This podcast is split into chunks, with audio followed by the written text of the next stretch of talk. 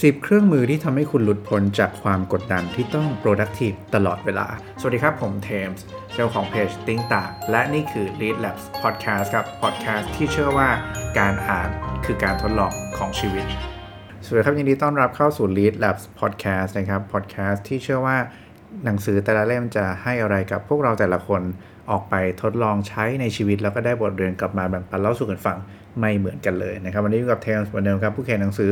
เมื่อการทำงานหนักไม่ใช่คำตอบของความก้าวหน้านั่นเองนะครับสำหรับวันนี้นะฮะสิ่งที่เทมจะเอามาเล่าให้ฟังเนี่ยมาจากหนังสือที่มีชื่อว่า 4,000 weeks นะครับ time management for mortals เนาะหรือว่าภาษาไทยเนี่ยก็แปลโดยสำนักพิมพ์ a l b a l i n How to นะครับชื่อหนังสือภาษาไทยจะมีชื่อว่าชีวิตเรามีแค่ 4,000 สัปดาห์นะครับ วิธีบริหารเวลาสำหรับมนุษย์ทุกคน เพราะเราไม่ได้มีเวลา แต่เราคือเวลาครับ นี่คือหนังสืออการบริหารเวลาที่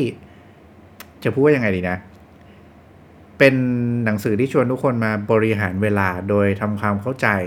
กับแนวคิดเรื่องของ productivity สมัยนะครับ ที่จะทำให้เราไม่ติดกับดักเนาะของการบ้าความมี productivity ในการทำงานมากจนเกินไป จนลืมว่า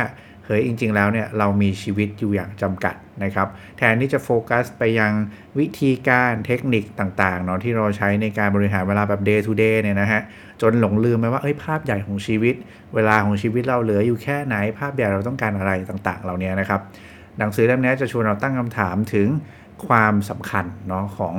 เวลาในชีวิตของเรานะครับ ความมีข้อจำกัดของการเป็นมนุษย์เนี่ยคือต่อให้คุณพยายามจะทำทุกอย่างให้ productive ยังไงเนี่ย คุณก็จะรู้อยู่แล้วครับว่า มันไม่มีทางที่คุณจะทำงานทุกอย่างเสร็จได้ตามที่คุณต้องการ เพราะว่าจริง ๆ แล้วเนี่ยงานมันคือกระบวนการที่ไม่มีวันจบสิ้นนะครับ มันจึงเป็นไปไม่ได้เลยครับ ที่เราจะต้องพยายามทำงานทุกอย่างให้เสร็จสิ้น ภายในระยะเวลาที่เรากดดันตัวเอง แล้วแบบทำแบบนี้อยู่ตลอดเวลานะครับ นี่คือเป้าหมายที่เราทำไม่ได้จริงทุกคน นี่คือหนังสือ4,000 weeks นะครับ ก็สำหรับหนังสือเล่มนี้นะครับ เขียนโดยคุณโอลิเวอร์ เบิร์กแมนนะครับ ก็สำหรับ ที่แปลเนาะสำหรับ อมรินทร์ How to เนี่ยแปลโดยคุณวาดฝันคุณาวงนะครับก็เทมอ่านจบแล้ว วันนี้นะครับสิ่งที่อยากจะเอามาเล่าให้ฟังเนี่ยก็มาจากบทหนึ่งแล้วกันจริงไม่ใช่บทหรอกเป็นตอนท้ายของหนังสือแล้วนะครับ จะเรียกว่าภาคผนวกแล้วกันเนาะคือปกติแล้วเนี่ยเวลาเราอ่านหนังสืออะไรสักเล่มหนึ่งนะครับ มันมีสิ่งหนึ่งที่เทมอยากชวนทุกคนมาลองอ่านกันดูเหมือนกันนะก็คือเรื่องของภาคผนวกนะครับหรือว่า reference ข้างหลังของหนังสือนะครับ คือหลายหนังสือหลาย ๆ เล่มเนี่ย ในภาคผนวกเนี่ยมักจะเขียนบทลงท้ายหรือว่าเทคนิคหรือแนวคิด หรือว่ารวมถึงที่มาของบทความต่างๆ อะไรแบบนี้ไว้นะครับคือถ้าเราสนใจในหนังสือเล่มไหนในเรื่องในเรื่องเรื่องนั้นนะฮะเราก็สามารถไปดูใน reference เหล่านั้นเนี่ยเราก็ไปหาข้อมูลต่อได้นะครับรวมถึงบางเรื่องเนี่ยเขาก็จะเอาอายกตัวอย่างเช่นหนังสือเล่มนี้แล้วกันเนาะเขาก็จะสรุปนะครับทั้งเล่มเอาไว้เลยนะครับว่าถ้าให้คุณ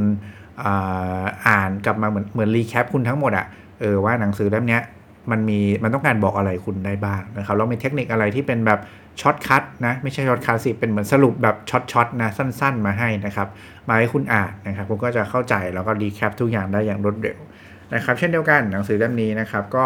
ตอนท้ายเนี่ยก็จะมีสรุปนะแนวคิดแล้วก็เครื่องมือที่สำคัญเอาไว้ให้นะครับว่าเออมันมีเครื่องมืออะไรบ้างที่ทำให้ตัวเราเนี่ยไม่รู้สึกว่า เราต้องติดกับดักของความ productive ตลอดเวลานะครับ ซึ่งในภาพผนวกเล่มนี้นะครับเขาก็เขียนบทลงท้ายไว้ว่าเครื่องมือ 10 ชิ้นสำหรับ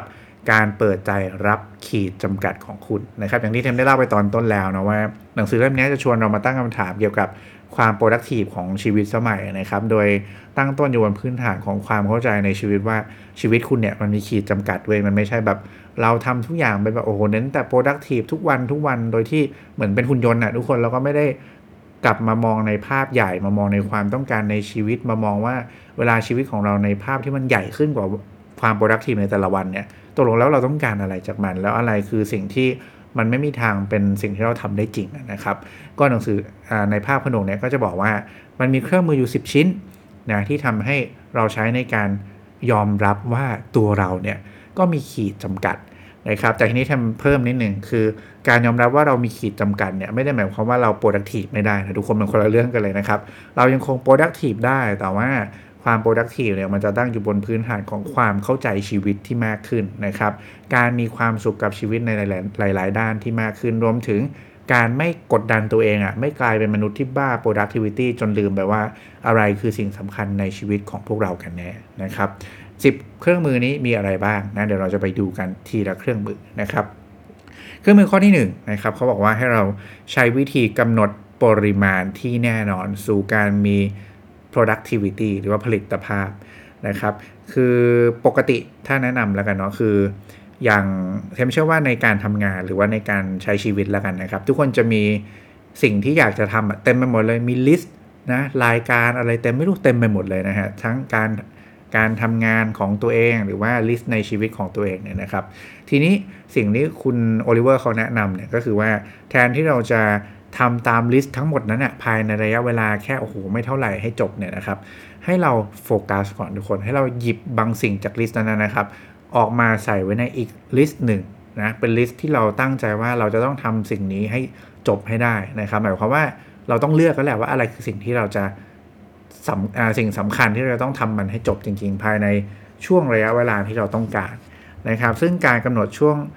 การกำหนดงานก็เป็นสิ่งสำคัญนะครับ การกำหนดระยะเวลาที่เราจะทำงานใน list นั้นให้เสร็จก็เป็นสิ่งสำคัญ ยกตัวอย่างเช่น ถ้าเราอาจจะตั้งเป้าหมายว่า ผมจะทำงานในการทำงานประจำของตัวเองเนี่ยนะครับตั้งแต่8โมงจนถึงให้จบทุกอย่างให้ได้เนี่ยไม่เกิน5โมงครึ่งเสร็จแล้วเราก็จะเลือกงานมานะครับว่าสมมุติว่าเรามีงานอยู่ใน list ทั้งหมด 20 งานแล้วกันเนาะวันเนี้ยเราอาจจะทำได้เพื่อให้จบ5โมงครึ่งเนี่ยเราตัดสินใจแล้วว่า งานที่สำคัญที่สุดของเราเนี่ยมีอยู่ 5 งาน เราก็จะเอาไอ้5งานเนี่ยครับมาใส่ไว้ในตารางเวลาในการทำงานตั้งแต่8โมงเช้าจนถึง5โมงครึ่งของเรา แล้วก็โฟกัสไปกับการทำมันให้จบภายในระยะเวลานั้นให้ได้นะครับเมื่อเราเริ่มเห็นว่าชีวิตเราเนี่ยมีระยะเวลาที่คุมไว้แล้วว่านี่แหละ คือช่วงเวลาที่ฉันจะทำงานเพราะฉะนั้นเนี่ยคุณจะโอ้โหพยายามทำยังไงให้คุณใช้เวลาเหล่านั้นอย่างชาญฉลาดที่สุด แล้วก็ทำงานออกมาได้ ได้ผลลัพธ์ตามที่คุณต้องการได้มากขึ้นนั่นเองนะครับ โดยที่หลัง 5 โมงไปใช่ไหมฮะ หรือว่า 5 โมงครึ่งไปเนี่ย คุณก็เวลาไปทำงานไปใช้กับชีวิตด้านอื่น ที่คุณรู้สึกว่ามันสำคัญกับชีวิตในภาพใหญ่ เมื่อคุณมองเห็นแล้วว่าอะไรคือสิ่งที่คุณจะสนใจกับมันนอกเหนือจากเวลางานบ้างอย่างไรบ้าง เป็นต้นนะครับ นี่คือเครื่องมือที่1นนะครับ การกำหนดปริมาณที่แน่นอนนะครับของ productivity ในตามช่วงเวลาที่คุณกำหนดขึ้นมานั่นเองนะครับ นี่คืออย่างแรก อย่างที่2ครับ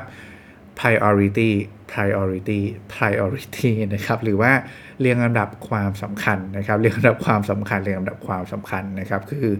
อเขาก็เน้นนะเนาะเน้นออกมาเป็น 3 คำเลยนะว่าชีวิตคุณเนี่ยยังไงคุณต้อง prioritize นะคุณต้องเรียงลำดับความสำคัญนะครับ โดยที่ถ้าเป็นไปได้แล้วกันเราก็ลอง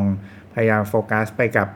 เทมว่าโปรเจกต์ใหญ่ในชีวิตคุณอะ เออคือไม่รู้เคยได้ยินไหมนะมันมี rule of three ก็คือทุกอย่างในชีวิตนะครับ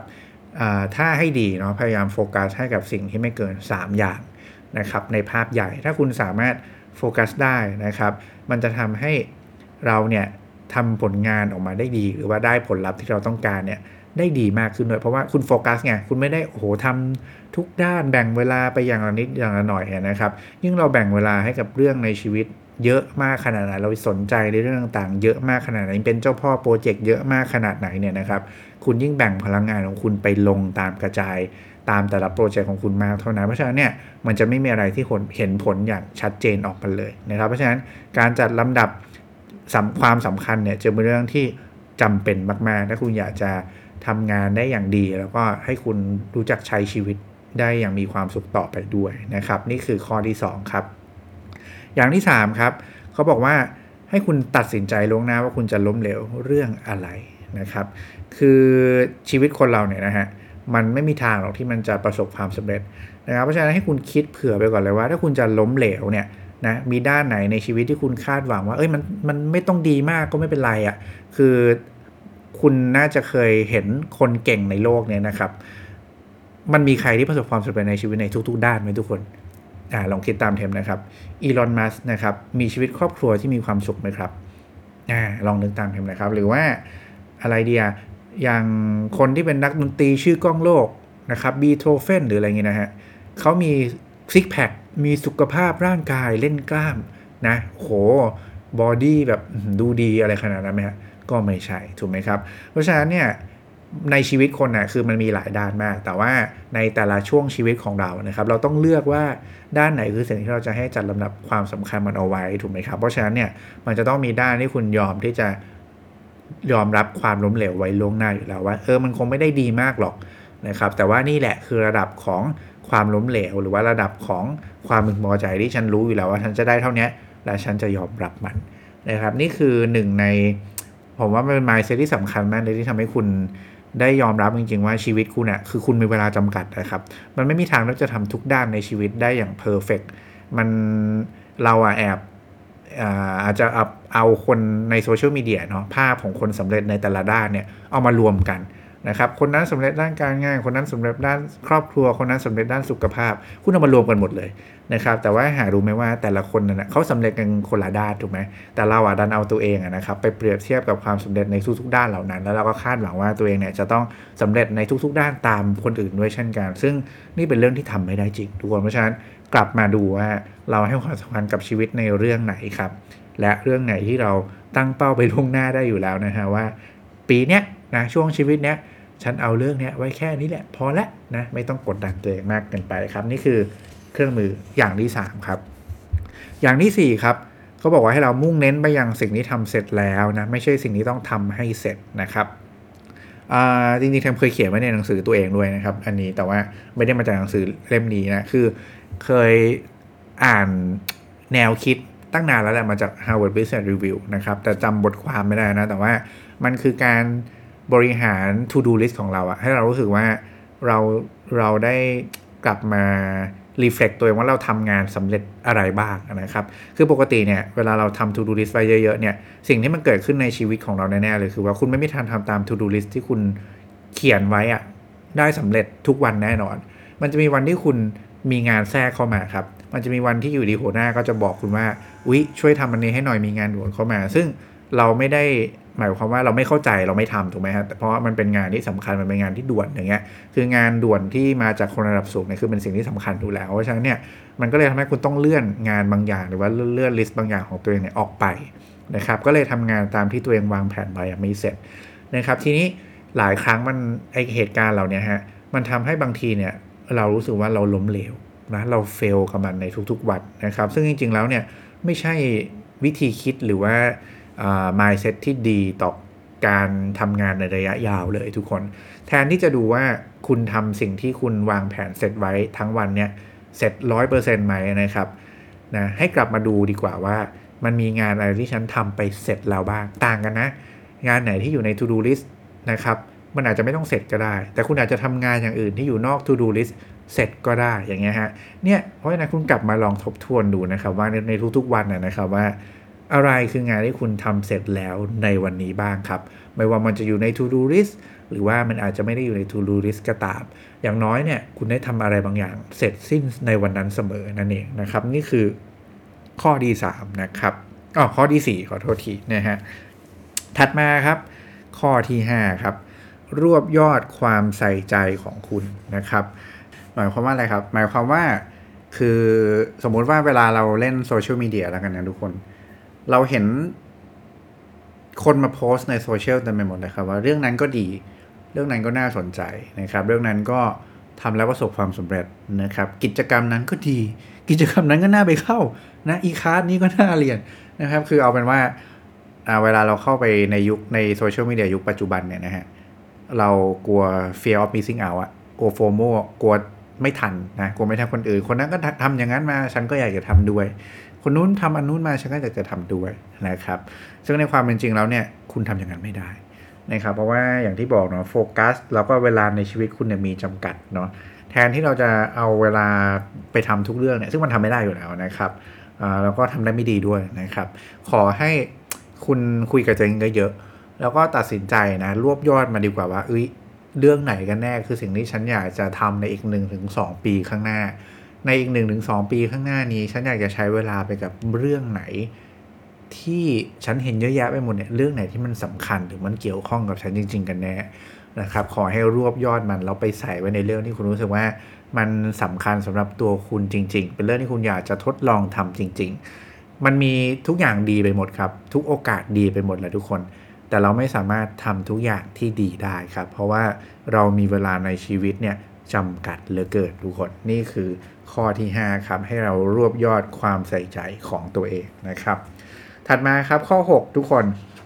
โอบรับเทคโนโลยีที่น่าเบื่อและมีวัตถุประสงค์เดียวนะครับ คือคำว่าเทคโนโลยีที่น่าเบื่อเนี่ยจริงๆ มันเป็นเทรนด์มาในช่วง 2-3 ปีหลังนี้แล้วกันเนาะก็คือเป็นเทคที่อาจจะจำกัดการใช้งานของคุณให้คุณรู้สึกว่าคุณหักห้ามใจตัวเองในการ โอ้โห ไม่เอาแต่เล่นสมาร์ทโฟนได้หรือว่าเช่น ตัวจำกัดเวลาในการเล่นโซเชียลมีเดียของคุณ ซึ่งเป็นแอปเลยนะครับ ลงไว้ในมือถือเลยนะ ก็จะเป็นตัวหนึ่งที่ทำให้คุณเนี่ยลดความเขาเรียกอะไรอะ่ะ เหมือนแบบอยากที่จะเล่นมือถือ อยากจะใช้เทคโนโลยีตลอดเวลาเป็นทำให้ตัวเองมีสมาธิสั้นอย่างเงี้ยเออมันอาจจะดีขึ้นได้ถ้าคุณใช้ไอ้แอป พวกเนี้ยเข้ามาช่วยเหลือนะครับ หรือว่าพยายามใช้เครื่องมือที่ ทำให้คุณเนี่ยทำได้อย่างเดียวนะไม่เกิด distraction ไม่เกิดการเสียสมาธิไปยังเรื่องอื่นสมมุติว่าอย่างนี้สมมติว่าเราต้องการอ่านหนังสืออย่างเงี้ยครับหลายคนชอบอ่าน e-book อาจจะอ่านใน iPad อย่างนี้นะสมมตินะครับปรากฏว่าพอคุณอ่านใน iPad เป็นไงฮะโอ้โห เดี๋ยวไอ้ไลน์ก็เด้ง เดี๋ยว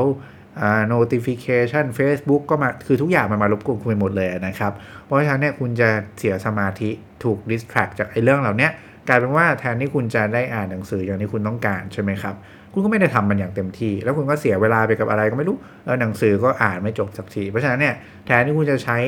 iPad อ่านอะไรพวกนี้เนาะก็คุณอาจจะทำได้โดยการปิด notification ทั้งหมด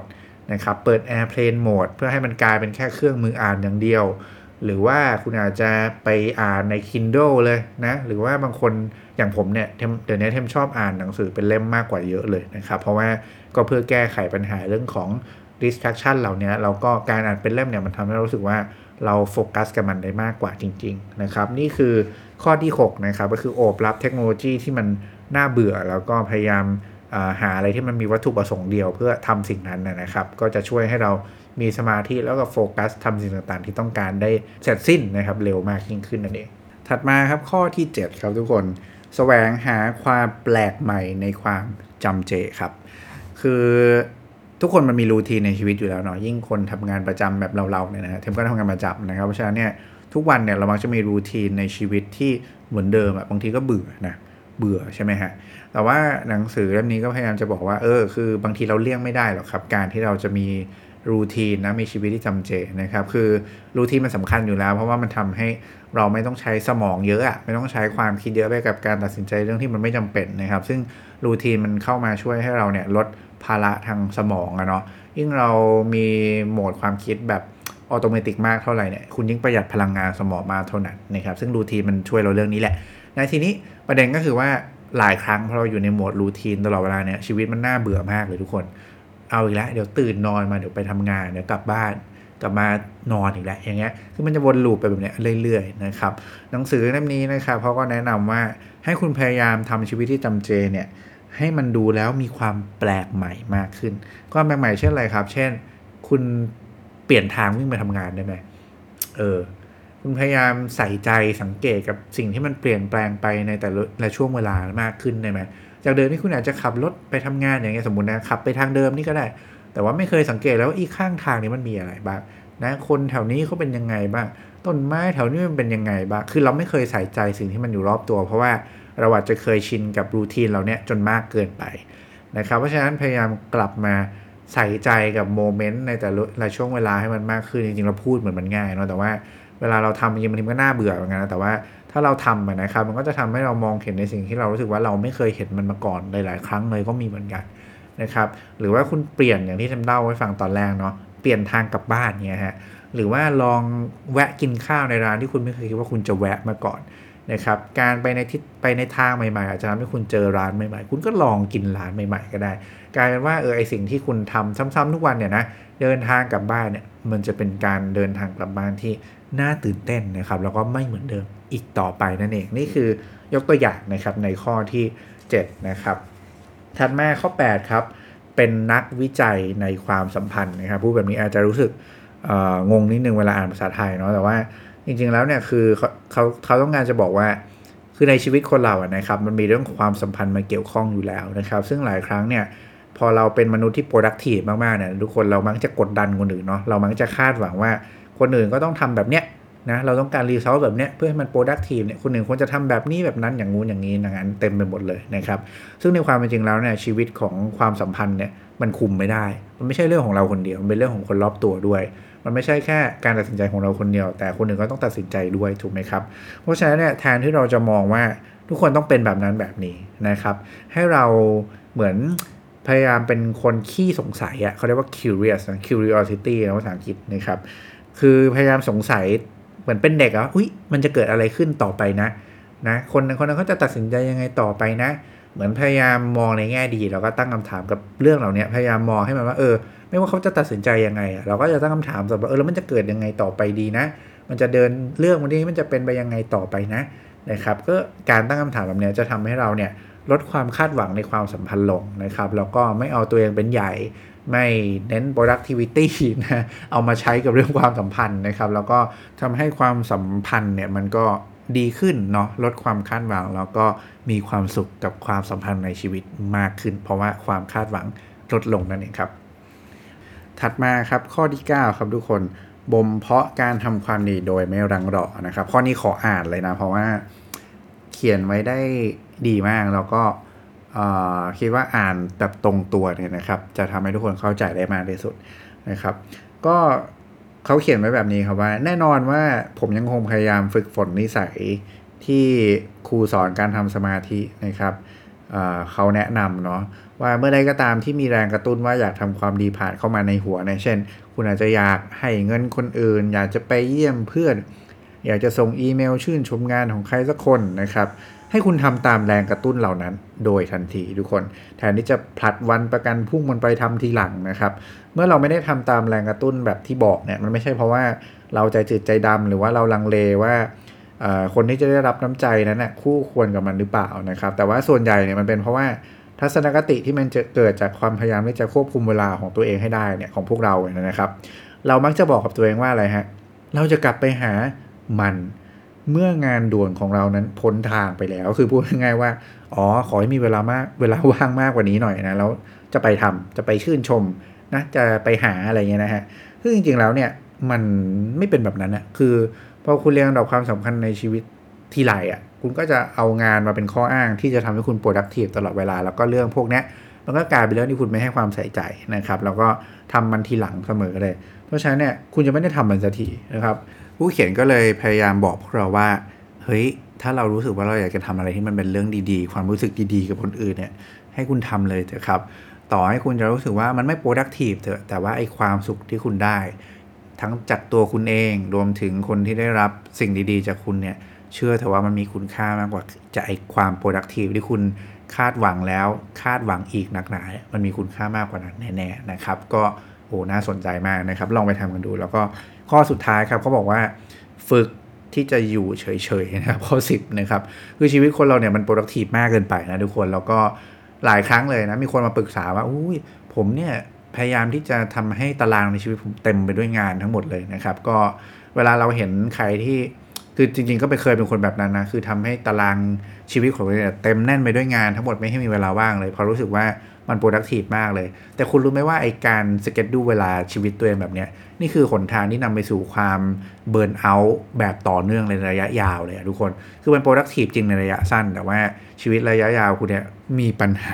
แน่ๆนะครับ เพราะฉะนั้นเวลาว่างเนี่ยสำคัญมากในทุกๆวันนะครับ ที่คุณจะทำงานอะไรก็แต่เนี่ย ขอให้คุณสเก็ตดูเวลาว่างเผื่อเอาไว้ ไม่ว่าจะเป็นพักน้อย พักใหญ่ตลอดทั้งวันขอให้มีสล็อตเวลาพวกเนี้ยแทรกเอาไว้ด้วยนะครับ ซึ่งเวลาว่างเนี่ยเวลาว่างที่ดีขอให้คุณเลือกใช้ไปกับการนั่งเฉยๆบ้างนะการนั่งเฉยๆนี่แหละเป็นการเคลียร์สมองที่ดีทำให้คุณแฮปปี้กับชีวิตได้อีกหนึ่งวิธีที่ดีมากๆเลยทีเดียวนะครับยังไงก็ลองไปทำกันดูครับ นี่คือทั้งหมด 10 ข้อนะครับที่เป็นเครื่องมือที่จะทำให้เราย้ำเตือนตัวเองว่าตัวเราเนี่ย มีขีดจำกัดนะทุกคนเพราะฉะนั้นเราควรจะบริหารเวลาในชีวิตให้ตรงกับความสำคัญที่เราเห็นในภาพรวม แล้วก็เข้าใจซะดีเถอะว่าเราทำทุกอย่างไม่ได้นั่นเองนะครับ นี่คือหนังสือ 4,000 weeks นะครับที่เอามาเล่าให้กับทุกคนฟังในวันนี้นะครับ ยังไงถ้าใครสนใจก็ไปหาซื้อกันได้ที่ร้านสื่อชั้นนำทั่วไปนะครับ ของสำนักพิมพ์ Amarin How to นั่นเองนะครับ ก็ถ้าใคร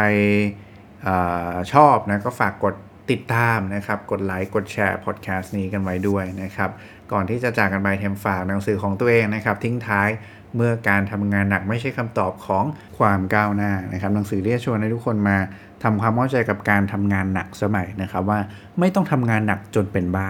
ก็ก้าวหน้าในชีวิตได้นะครับ หาได้ที่ซีเอ็ดบุ๊ค นายอินทร์ คิโนะคุนิยะและ B2S นั่นเองนะครับ วันนี้ก็ ไว้ประมาณนี้ทุกคนไว้เจอกันใหม่ในครั้งถัดไปครับ ขอบคุณและสวัสดีครับ